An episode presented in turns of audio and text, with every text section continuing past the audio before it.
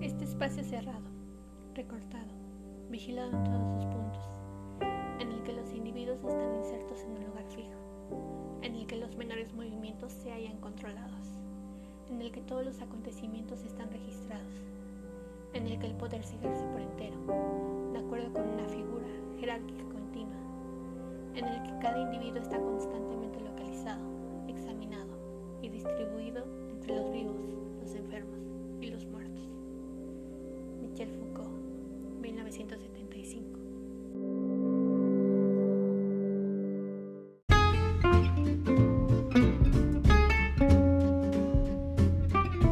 Estás escuchando Pasa las Palomitas, un podcast en español dedicado a hablar de lo que más nos gusta. ¿Estás listo para las mejores recomendaciones cinematográficas? Atrévete a sumergirte en el mundo del séptimo arte. Hola, hola, si estás escuchando esto es porque le diste play a tu podcast favorito en tu plataforma favorita.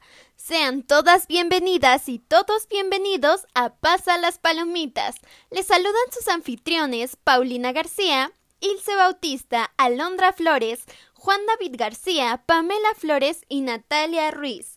El día de hoy estamos muy emocionados porque les hablaremos de una joya del cine mexicano y comenzaremos hablando de la industria cinematográfica.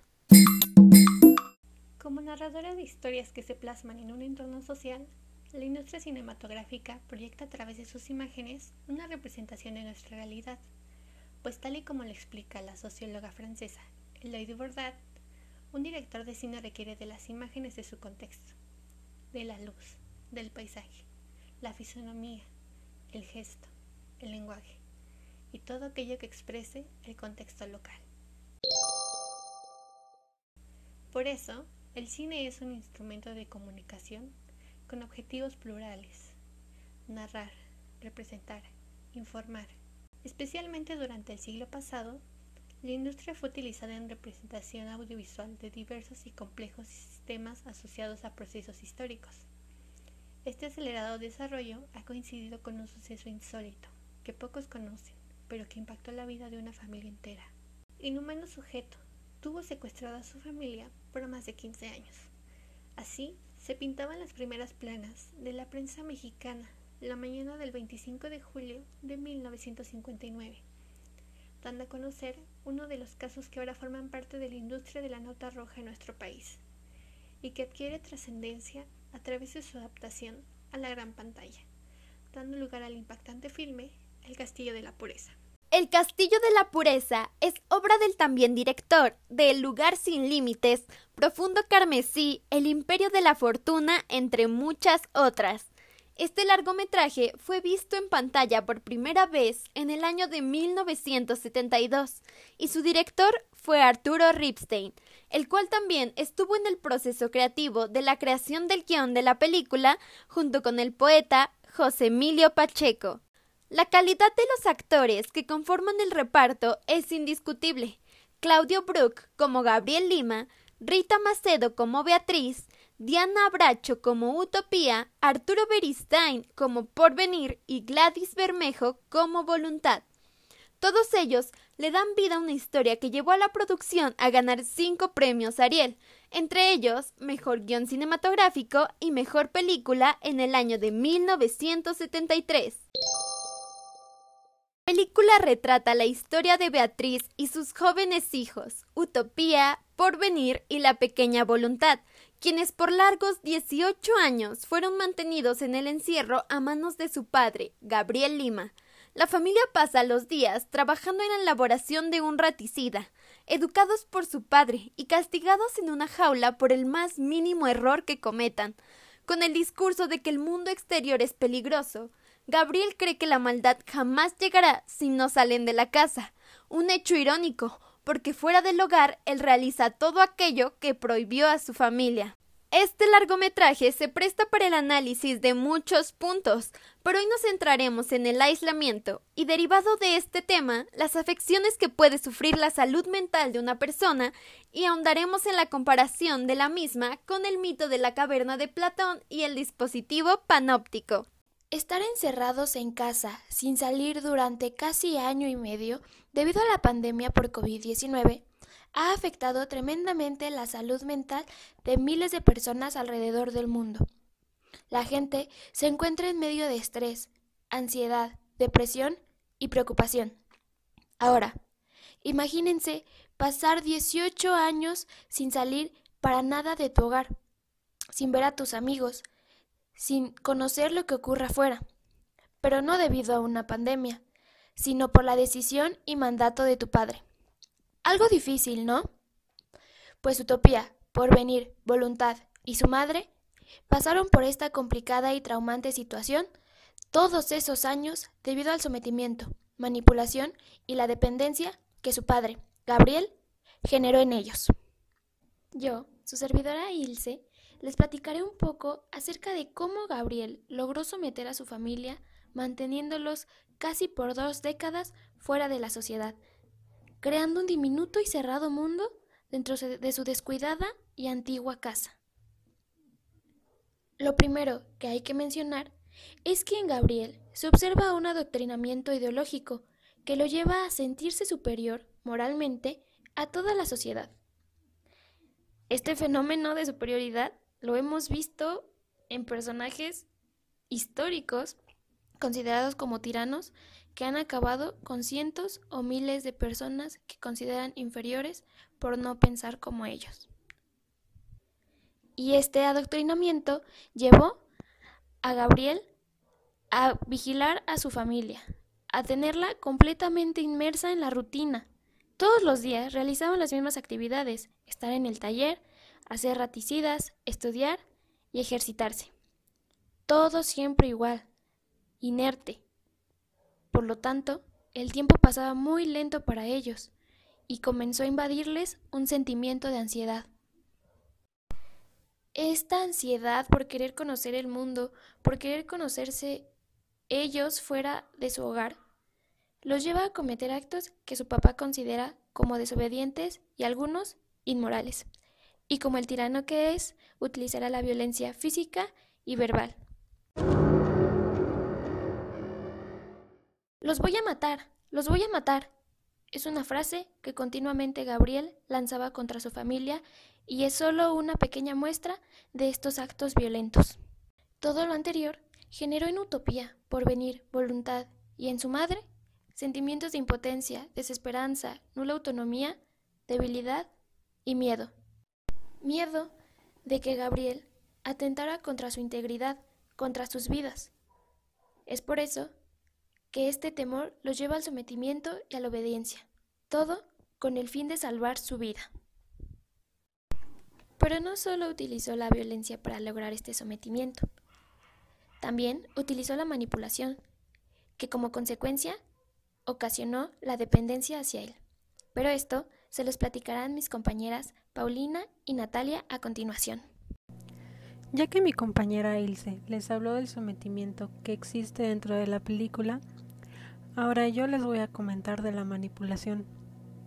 Yo creo que todos, al menos una vez en nuestra vida, hemos experimentado lo que significa ser manipulado ya sea por tu pareja, amigos o algún familiar. Ahora imagina los traumas e inseguridades que trae consigo tener un padre que maneja tu vida a su gusto durante 18 años. 18 años donde tú no puedes tomar decisiones propias, donde no conoces al mundo, y que te dice que si no haces lo que él quiere, tú como persona estás mal.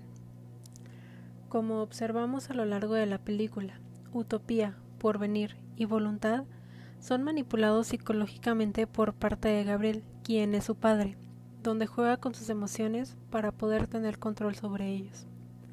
Pero por otra parte, se puede observar a la mamá de sus niños y esposa Beatriz, que antes de ser encerrada por 18 largos años, ella conocía el mundo exterior y sabía vivir dentro de una sociedad. Gabriela manipulaba al momento de culparla de no haber sido virgen cuando decidieron unir sus vidas y que por eso se acostaba con mujeres vírgenes para curar la ira que él sentía. Sin embargo, después de hacer catarsis, le decía que la amaba a pesar de los errores que ella había cometido. Lo más seguro por el que Gabriel fuese tan controlador respecto a la vida de sus hijos pudo haber sido causa de algún trauma que él haya vivido durante su infancia o adolescencia. Y por ende, esa sea la razón por la cual los crió apartados de la sociedad y siempre acatando sus reglas. Es aquí donde podemos observar cómo Gabriel invalidaba los sentimientos de sus hijos, hacía un uso extremo del chantaje emocional y los castigaba apenas cometieran un mínimo error. A su vez, podemos observar cómo no solo manipula dentro de su hogar, sino también fuera. Cuando iba a vender su mercancía, y sobre la persona con la cual obtenía el permiso para vender su raticida. La manera con la que juega Gabriel con la mente de las personas es extraordinaria. También se puede ver como Gabriel es una persona muy astuta, ya que sabe qué hacer para que los individuos hagan lo que él quiere y realmente lo que él dice se cumple al pie de la palabra. Pero para concluir, con este tema de salud mental que estamos abordando dentro de nuestra reseña, le voy a dar la palabra a mi compañera Paulina Gutiérrez para que les hable sobre la dependencia que existe dentro de la misma. Gracias, Nat. Dime, ¿quién no se ha enamorado al punto de creer que no se puede vivir sin esa persona? La dependencia emocional es un tema que podemos entender con mucha facilidad viendo el castillo de la pureza. Gabriel y Beatriz son una pareja que entre tantos problemas son dependientes uno del otro. A primera impresión, se puede creer que Beatriz es la única en la relación que necesita incondicionalmente de su esposo, pero el hombre tan cruel e insensible que es Gabriel tiene una forma muy sutil de expresar cómo necesita de su esposa y de su familia. Los hombres que presentan dependencia emocional no la expresan abiertamente, Existe esta necesidad afectiva, pero es más frecuente expresarla de una forma más agresiva. De modo que se intentan satisfacer las propias necesidades de afecto, pero al mismo tiempo puede aparecer un menosprecio hacia la pareja. Menosprecio es específicamente lo que demuestra Claudio Brook en su personaje. Es importante resaltar que en este tremendo producto audiovisual no solo observamos dependencia afectiva, hay dependencia en todos los sentidos, ya que al estar más de 18 años encerrados, esta familia vive a través de su padre, y él tiene el control de todo, de lo que ellos hacen o no.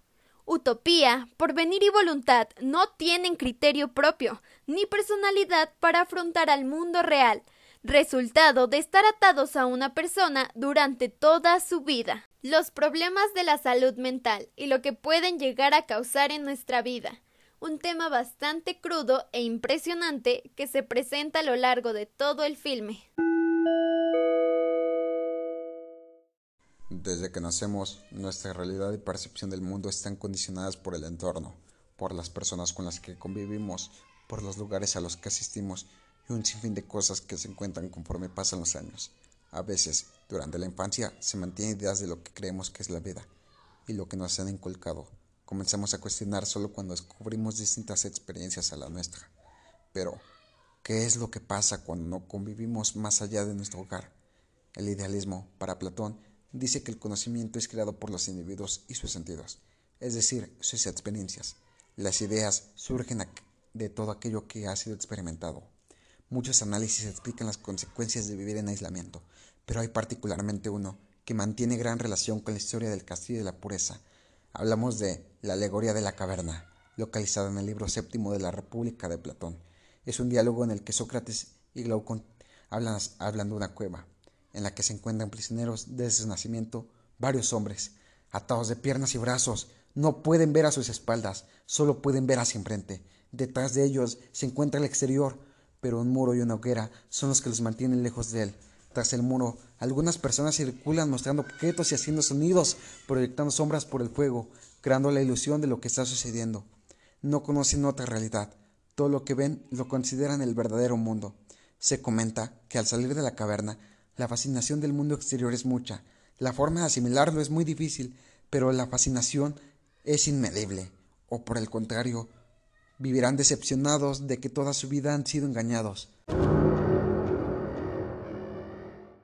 Aunque de manera distinta, Los hijos vivieron toda su vida en una cueva, tan cerca del mundo y a la vez tan lejos.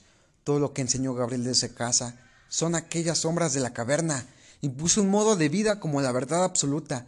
Al igual que en la cueva, sus hijos fueron prisioneros de su nacimiento, sufriendo castigos, privándolos de movimientos y de libertad, no precisamente con cadenas, pero sí encerrados. El poder normalizador es tan grande que incluso se sienten cómodos en estas condiciones. No solo vivieron aislados físicamente, sino que sus pensamientos, sus ideas, todo estuvo reducido a ser lo que Gabriel quiso, privados de una vida feliz, sin derechos, pero con muchas obligaciones. No queda más que decir que fue una cueva espantosa. Muchas reflexiones son aquellas que nos deja esta película, y una muy importante es pensar en cómo asimilaron ese golpe tan duro que fue saber que han vivido toda su vida engañados, que nunca pudieron ver más allá de aquellas sombras, que su padre no es como lo imaginaron. Todos estos aspectos fueron los que tuvieron que atravesar Beatriz y sus hijos. Gabriel se ha atribuido la más alta moral y sabiduría por la gran colección de libros que ha leído sobre historia, filosofía, literatura, poesía, geografía, álgebra, ética y moral. Pero, dentro de estas obras, ¿habrá leído el libro de Vigilar y Castigar de Michel Foucault? Parecería que sí, pues podemos comparar el encierro que Gabriel impone a su familia con la lógica de algunos apartados de este libro, en donde describe cuáles tienen que ser las medidas que se tienen que tomar para obtener el control y mediante la manipulación y otras tácticas ejercer el poder sobre las personas que conviven en colegios, talleres, hospitales, cárceles y otras instancias. Gabriel ha construido una impecable cárcel en su castillo y mediante rigurosas reglas ha dominado a su familia. Foucault nos habla acerca de la disciplina. Esta exige la clausura dentro de un lugar homogéneo y ahí asignar a cada persona sus actividades, vigilar y aislarlo para dominarlo y utilizarlo, y en caso de desobediencia, castigarle. Una manera de controlar las actividades de estos individuos es controlando su tiempo. En él se deberán establecer ritmos, asignar actividades determinadas y mantener estas acciones dentro de una rutina. De esta manera se obtiene el sometimiento de los individuos a través de la disciplina, además de que ninguno de los individuos debe de permanecer ocioso, pues se presta que lleguen al cuestionamiento y la rebelión. Foucault no solo atiende a las acciones, sino que también presta atención en las expresiones corporales, pues deben corresponder a una buena actitud para mantener la eficacia.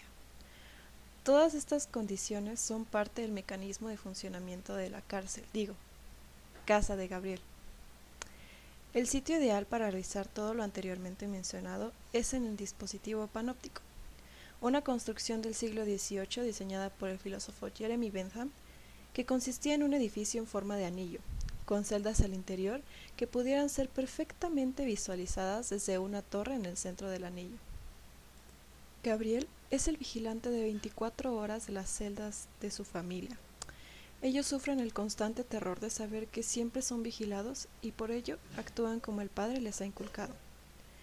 Gabriel, vigilando sin ser percibido, se ha asegurado de tener el encierro perfecto, Construye la moral de su familia, castiga, impone, premia y explota.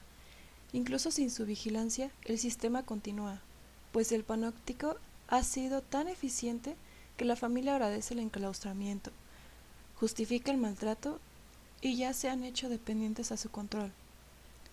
¿Podrá esta historia ir peor o se dará un giro de 180 grados para que todo esto cambie? Como lo hemos sugerido a lo largo de este capítulo, la dinámica que se lleva a cabo dentro del hogar de la familia Lima tiene tintes tanto psicológicos como políticos e incluso filosóficos, que nos permiten llegar a una reflexión sobre las consecuencias que el aislamiento y el miedo a lo desconocido pueden generar en los individuos. El castillo de la pureza es una cinta que incomoda, que arrasa, que te lleva de la mano de los personajes a experimentar la manipulación, la vigilancia y el engaño la película te mantendrá en constante tensión, dado lo sub y baja de la historia, demostrando que todo puede ir de mal en peor. O quién sabe, la luz al final del camino puede aparecer cuando menos te lo esperas. Pero para ello hace falta ser más que valiente. Se necesita voluntad, pensar en el porvenir, soñar con la utopía, porque la realidad está más allá de lo que podemos ver.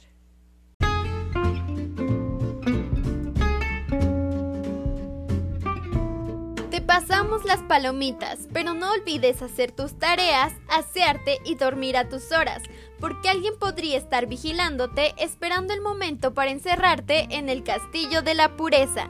Nosotros fuimos Paulina García, Ilse Bautista, Alondra Flores, Juan David García, Pamela Flores y Natalia Ruiz. Hasta la próxima.